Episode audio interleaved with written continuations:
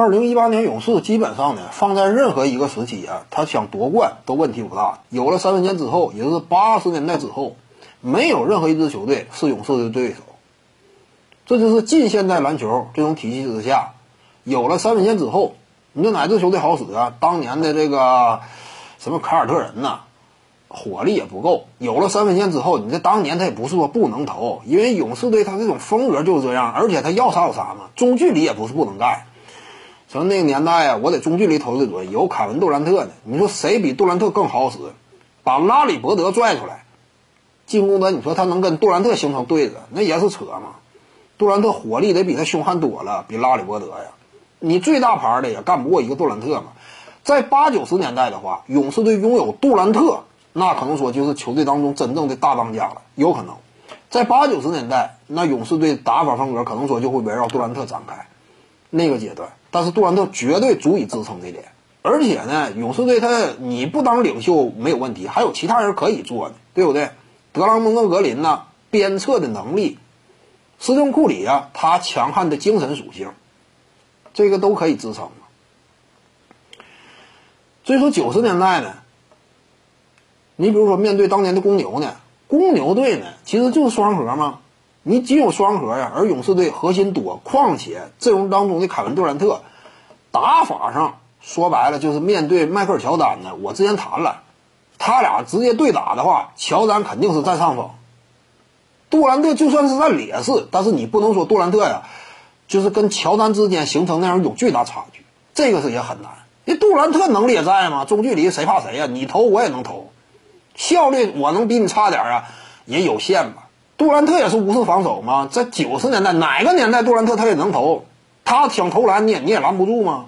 看没看到国际赛场啊，杜兰特的场均得分表现压住迈克尔·乔丹，美国队史得分王吗？就是打了一个国际比赛呀、啊，那这就能说明问题了。国际比赛说白了也是强调中距离嘛，内线也是极其拥挤，往里进也费劲嘛，这是杜兰特，有他在。除此之外呢，斯科的皮蓬啊，能进攻能防守啊。进攻端呢，他的空间能力不如克莱·汤普森，汤普森的空间能力比皮蓬要优秀的多。皮蓬三分远射说白了准星刚刚过三层，你可以算一下，刚刚过三层，抛出掉中间没有三分线的，不对，拉近三分线的那三年，皮蓬刚刚过三层。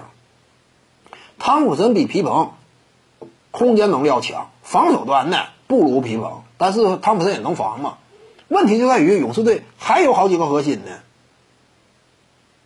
你这么综合对比的话，阵容的丰满程度也更强。而且呢，往往就是这样，两个时代的球队啊，你可以说迈克尔·乔丹他天赋异禀，他的个人天赋整体的身体水准压盖住哪怕是现在这批球员，你可以这么讲。比如说凯文·杜兰特，你也可以说啊，他的身体硬件天赋啊也被迈克尔·乔丹呃压住，可以这么讲。但是当时的其他球员，比如说角色球员，整体联盟的这种天赋水准肯定是低于这个时代的，低于这个时代。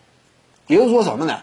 那支公牛队，你可以讲乔丹、皮蓬他俩的身体天赋、场上技术的丰丰满程度都够，比勇士队的两大核心不差。但是其他的角色班底跟新时代的勇士队的角色班底相比的话，整体的运动能力啊，你的技术构成啊，那肯定是有差距。因为你就大背景环境的话，那是比不了的。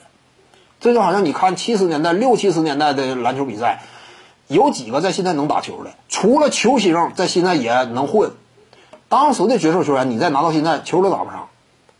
N B D L 未必有他位置，就是六七十年代的比赛，你看当时的比赛录像，那个运球姿态你一看就能看出来嘛，那个身体力量拿到现在打不上球。史蒂夫·科尔都讲嘛，他这样的拿到现在都打不上球呢，你更何况是早些年那些。徐静宇的八堂表达课在喜马拉雅平台已经同步上线了，在专辑页面下您就可以找到它了。